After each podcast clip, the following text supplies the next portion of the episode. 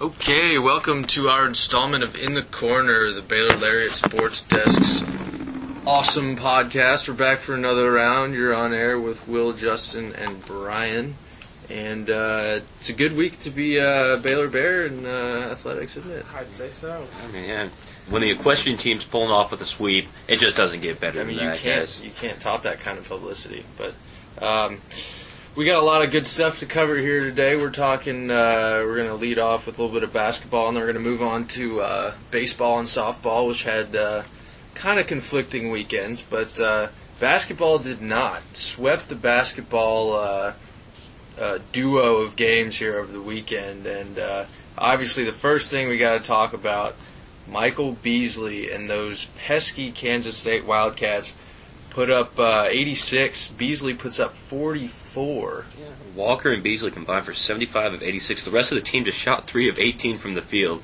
So, I mean, uh, you figured if uh, Michael Beasley comes in and sets a Big 12 record for 44 points in the game, we wouldn't stand a chance. But somehow uh, Scott Drew and the Bears uh, found a way to pull it out. I think uh, Kevin. I think it was Kevin Rogers who said best during the press conference after he says uh, you can't have two players or something to this extent. You can have two players beat an entire team. I think we saw that pretty well. And uh, the the funny thing to me, guys, was the fact that it seemed like, guy. I mean, you look at Clent Stewart and Blake Young and, and Jacob Pullen and and those three guards are, are you know they're starting guards. Those three guys kind of uh, put together um, what they do around Beasley and Walker, and those guys um, combined uh, went one of fifteen, and I mean they were passing up open shots. They would take uh, shots that were contested, and it just kind of seemed like outside of Beasley and Walker, this team was just kind of lost. They were uh, barely treading water,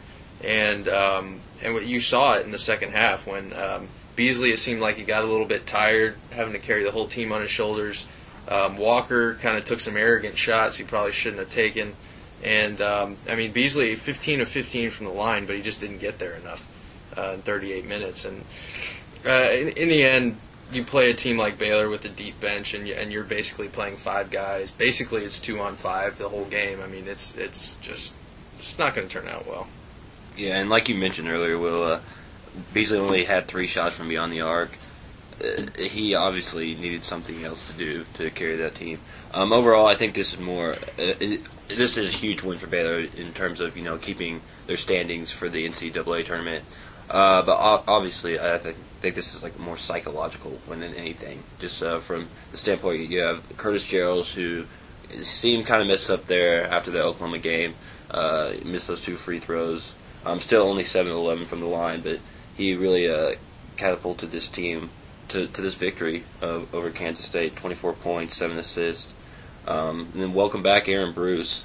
Uh, The rebirth of Aaron Bruce, the Renaissance. Um, after after a couple uh, bad weeks there in Big 12 play, he finally came back with 11 points. So it's good to see Bruce get back on top of his game. Right, He got back for what he what he did up in Norman. He fouled on the three point play up at uh, OU up, and then he, in this game he got fouled, and hit the extra point to make the four point play. So And and that, that play was arguably the biggest of the game. Kind of, uh, I believe it tied either tied up Put or him ahead by yeah, one. put him up, up ahead by one. And uh, at, after that point, it just kind of seemed like the ball started rolling in Baylor's favor. Um, and I I think what astounded me most was just the fact that they came out, um, kind of fell behind early against Kansas State, weren't looking real real sharp, and the fact that you can come out after a game like Oklahoma, and that was their fourth straight loss. I mean, this that Oklahoma game did not happen in a vacuum. I mean, they they lost against Oklahoma, and that's that was just kind of one more thing to pile on to the the uh, the top of, of all that, and and all now all of a sudden, you know, 18 and eight, and you know, all of a sudden you're thrown back into this wide open Big 12 race. Fourth in Big 12, I think four way tie, three way tie. Um, then But- look, go ahead. The uh, uh, four-way tie for uh, fourth place. The scary thing is there are seven teams within a game of each other in the Big 12, and um, when you look at how well some of these teams are playing now, given Baylor has arguably the easiest schedule of any of them down the stretch, but um, you just you can't account for these upsets. I mean, with Oklahoma State beating Kansas, that's a bottom four team beating a top two or three team. So, I mean, anything can happen at this point, but you got to like the Bears' chances after after winning. Yeah, especially with uh, Colorado, Missouri still ahead, we should win those games. But like you said earlier, upsets seem to be a common thing so far in the Big 12. So it's uh, it lies in the Bears' hands, that's for sure. What- One of the most exciting things after that game that that I saw was, I mean, we, we've all heard it all year long about how Coach Drew says, you know, this is it's nobody's team. Um, it's it just kind of depends on who gets hot um, during the day, um, and you know they're going to feed the the hot hand, and that, that is true to an extent. Um, but no team is going to really thrive like that. I mean, you, you need one guy. I mean, we saw it with with A and M and Acie Law last year, and they're kind of missing it now this year, which is kind of why they're sliding six and six in the conference. Um, and Baylor, after I felt like after the Paradise Jam tournament and CJ um, kind of nailed that down for them, that he was going to kind of be that. And I mean, he's been good all year long, but it, you know, he's kind of been on and off. And obviously, the, the, I mean, big time players don't miss two free throws at the end of the game like he did um, in Oklahoma. And I, I'm starting. You're starting to kind of see him um, take on that role. He took 16 shots, which was four more than anybody else on the team, uh, six more than any other guard. So um, with with him, I, I think he kind of needs to take the mantle. He played more than anybody else on the team. So if he, I, I- think as Jerrells goes, the bear the Bears go. And um, if he continues to step up and kind of play well and make those big shots, then um, I think the sky's the limit for this team. Right, it's definitely true. But the one good thing about Baylor is that if, like, uh, just to counter a little bit what you're saying, is if he uh, if he doesn't have a good night, you have three or four other guards that come in and play the same position. And so, you know, the the times that Baylor's played the worst this year is when we've had three or four players that haven't been able to produce, and that just doesn't happen very often. So. Uh, when you have all when you have all those guards, chances are you're going to have three of them that are they're playing pretty well.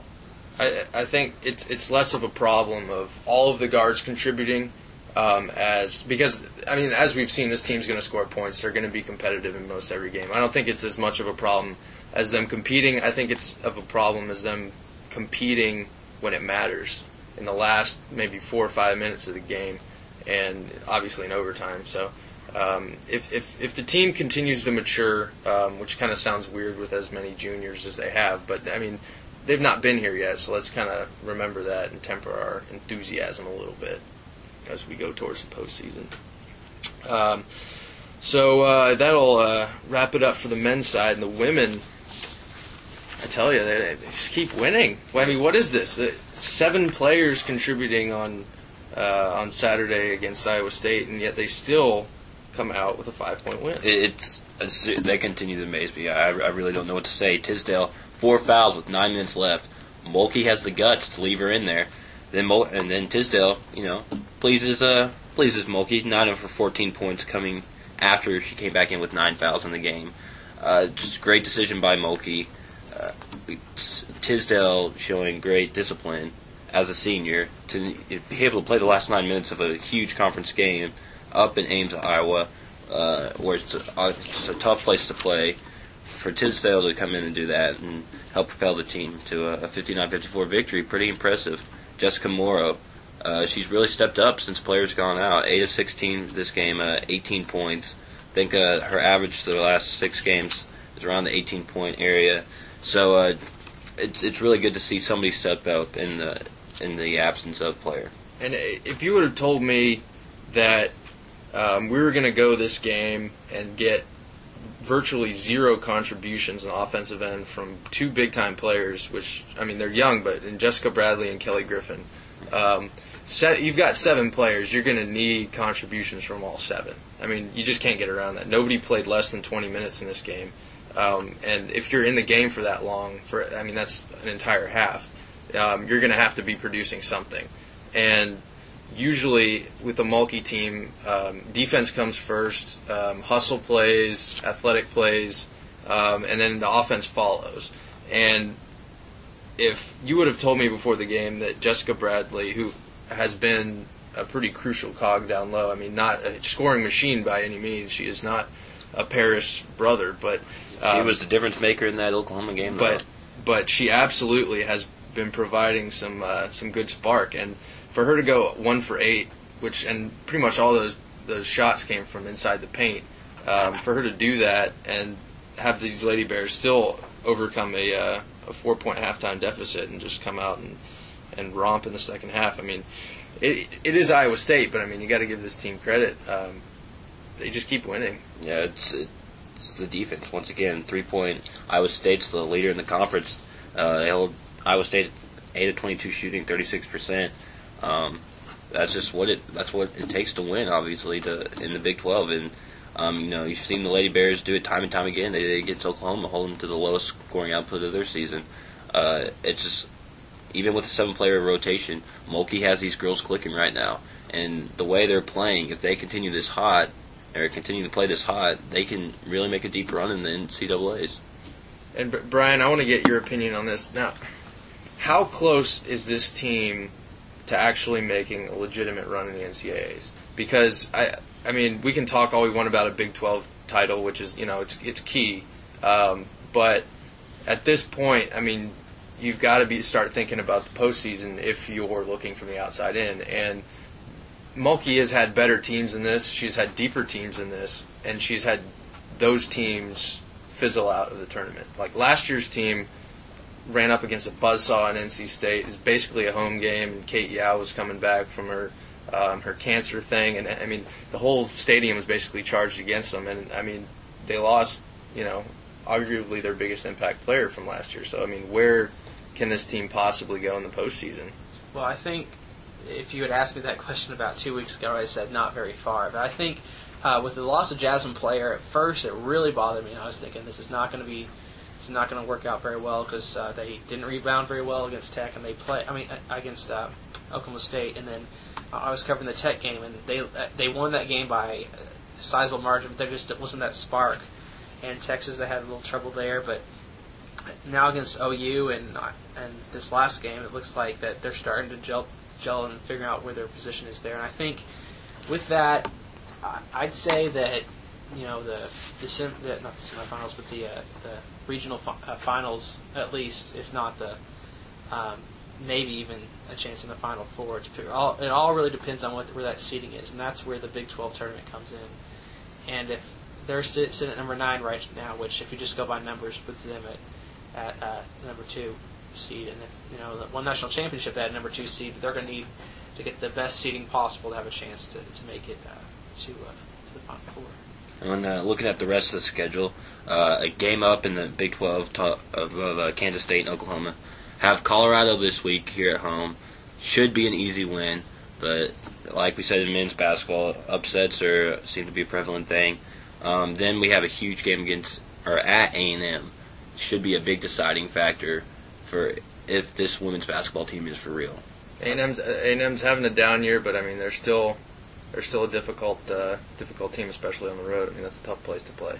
So, all right, well that will wrap up our first section on basketball, and we will take a break for our many and awesome sponsors, and we'll be back after this.